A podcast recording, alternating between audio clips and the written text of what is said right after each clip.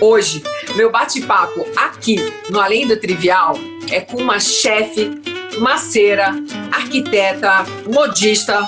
Pensa em tudo. Essa mulher, ela é múltipla, como a gente tem que ser mesmo. Vocês vão se inspirar muito e vão pegar dicas importantíssimas para o seu negócio. Ela, além de chefe, consultora, é a dona da Mesa 3. Hoje, meu bate-papo é com essa maravilhosa Ana Soares.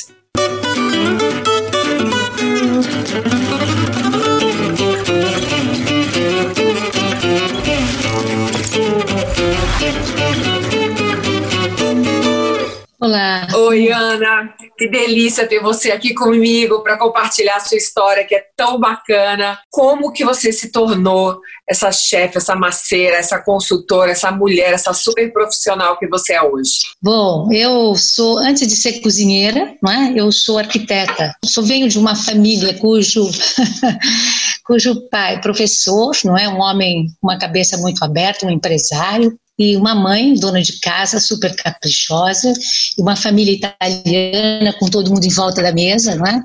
é conversando, cozinhando. Há 40 anos atrás a gente não tinha uma escola de, de cozinha, não é? Então eu fui fazer arquitetura assim um pouco para uh, para dar vazão às minhas sensibilidades, à minha criatividade, mas eu acho que eu sempre tinha assim uma certa infelicidade, sabe? Bom, conheci um sociólogo, me casei, fui morar na França porque ele ganhou uma bolsa de estudos e lá fomos nós e eu acho que foi lá, não é?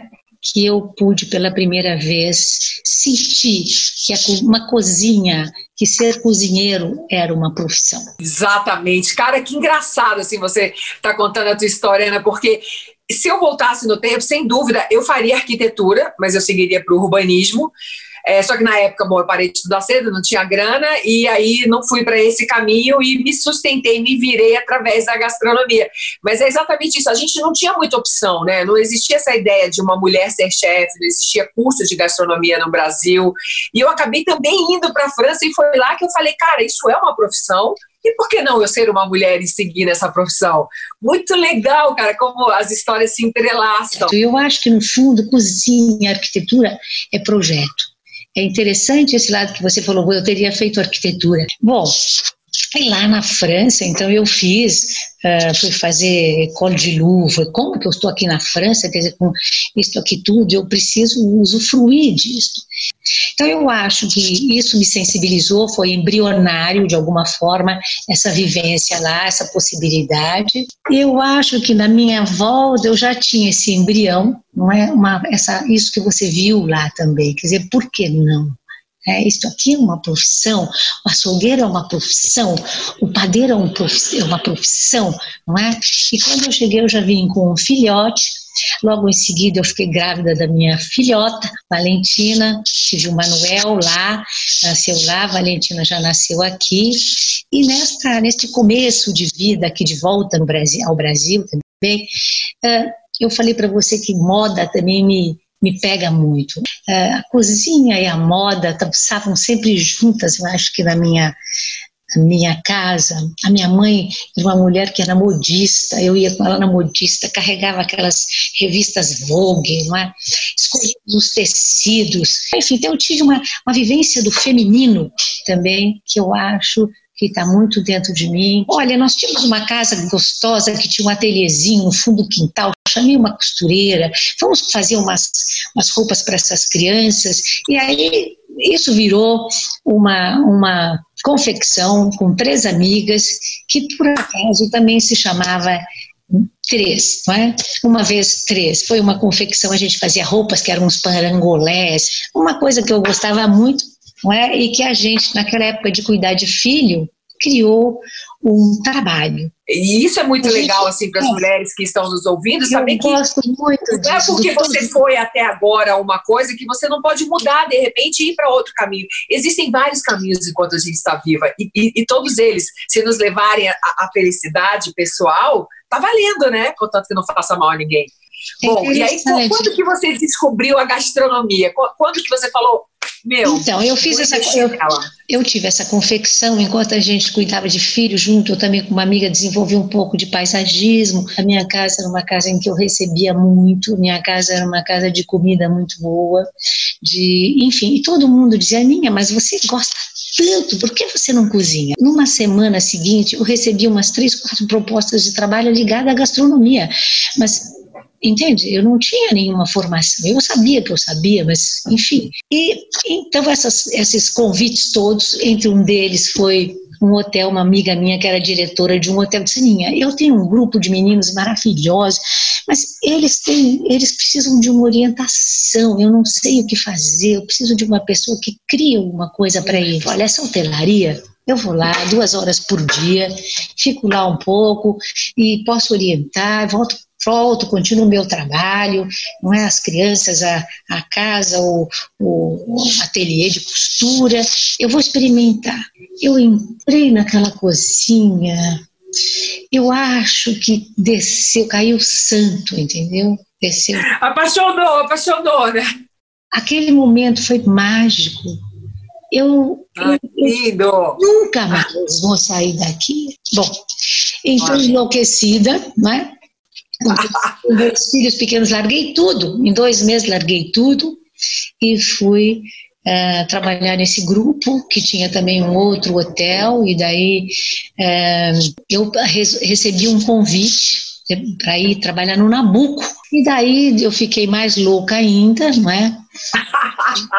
e eu, e eu tive uma vida completamente maluca, porque eu acho que eu aprendi, meu aprendizado foi nessa praticagem. E aí, essa é uma meta que eu sempre digo: hoje eu devolvo para eles dizendo, pelo menos uma coisa nova por dia nós vamos aprender. Né?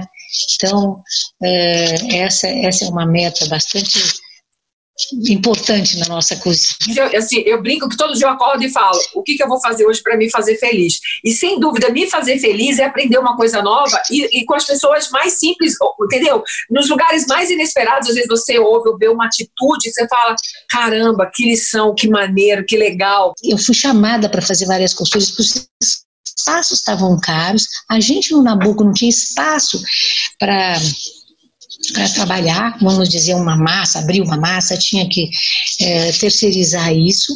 E quando a gente abriu um outro restaurante, eu levei para lá um maceiro e a gente começou a construir isso para trazer para o Nabu. E aí essa brecha, esse fio, aqui tem uma, vamos dizer, um espaço de trabalho que onde eu vou me organizar né, para caberem as duas maravilhas da minha vida.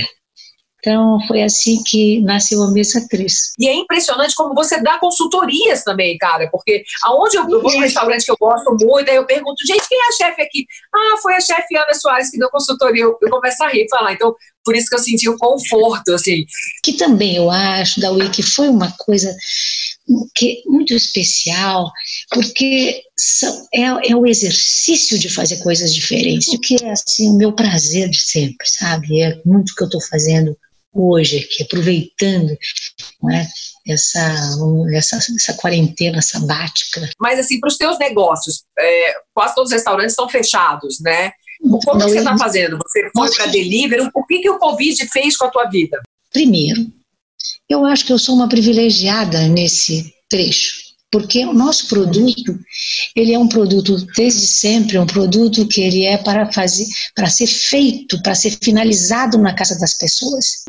Ele ampliou muito nos últimos tempos essa essa entrega esse esse delivery da mesa 3 então a gente foi pego vamos dizer assim com uma certa estrutura tínhamos acabado de fazer um e-commerce que sorte! Graças a Deus! Então, nós fizemos isso imediatamente, também diminuímos o grupo. O Covid não te afetou muito? Você conseguiu se sair bem do Covid? Eu acho que sim, Daui. Eu acho que a gente teve a queda dos restaurantes, então o nosso atacado está praticamente zerado. Tem uma coisa, nosso trabalho ele vem pronto, embalado, então nós também nas, na loja, né, ele não é um, ele, a manipulação dele facilita vamos dizer, para você mandar. Esse é um exercício também permanente. Nessas, nessa época a gente tem revisto muita coisa e eu acho que, sobretudo, nós temos um problema grave que são as embalagens. Então, na verdade, o Covid te afetou quantos por cento? Olha, Dawi, nas lojas, 15, 20%. Mas, tá. no, na, é, mas no, no atacado, ele praticamente zerou. Você hoje está conseguindo se manter com o delivery e com o takeaway. A pessoa vai lá na loja e compra ou o delivery, já que Isso. os restaurantes praticamente estão todos fechados e parados. Isso, Isso de certa forma, está conseguindo manter pelo menos os seus custos? Olha, Dawi, nós temos que usar todos os artifícios aí é, ofertados pelo governo também, porque tem muito, nós tivemos que diminuir, não tivemos, não tivemos que fazer uma, um afastamento das pessoas, fazemos um revezamento, fazemos é, uma logística para trazer os funcionários, tudo isso não é, não é brincadeira, tudo isso você sabe, não é? Nós temos 40 não. funcionários, ou seja, 150 pessoas que vivem a mesa 3, então nós precisamos que isso se mantenha, precisamos que isso né, é, esteja vivo e cuidando das pessoas e fazendo esse revezamento e dando férias e, e enfim. A gente lutou pela MP e essa MP não devia ser provisória, devia ser sempre, porque é um direito do trabalhador.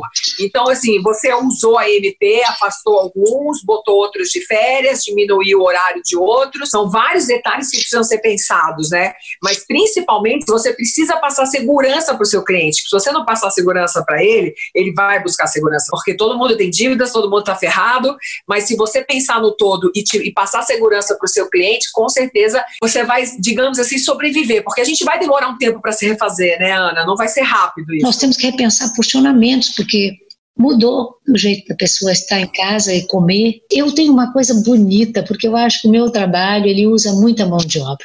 Então, isso para mim é um prazer. Isso para mim é fazer política, entende? É uma escolha é uma pena que a gente já está chegando no final da nossa, do nosso bate-papo, né? Porque, cara, o tempo passa rápido demais. Duas coisinhas. Acho que as mulheres Fala. nessa cozinha são fabulosas. As mulheres, os homens. A gente não fez. Eles, estão, eles têm muito talento. A gente só precisa puxar esses talentos, entende? Então, uh, temos que dividir esta, não é? temos que criar outros mecanismos essas pessoas estarem conosco de outra forma, participando.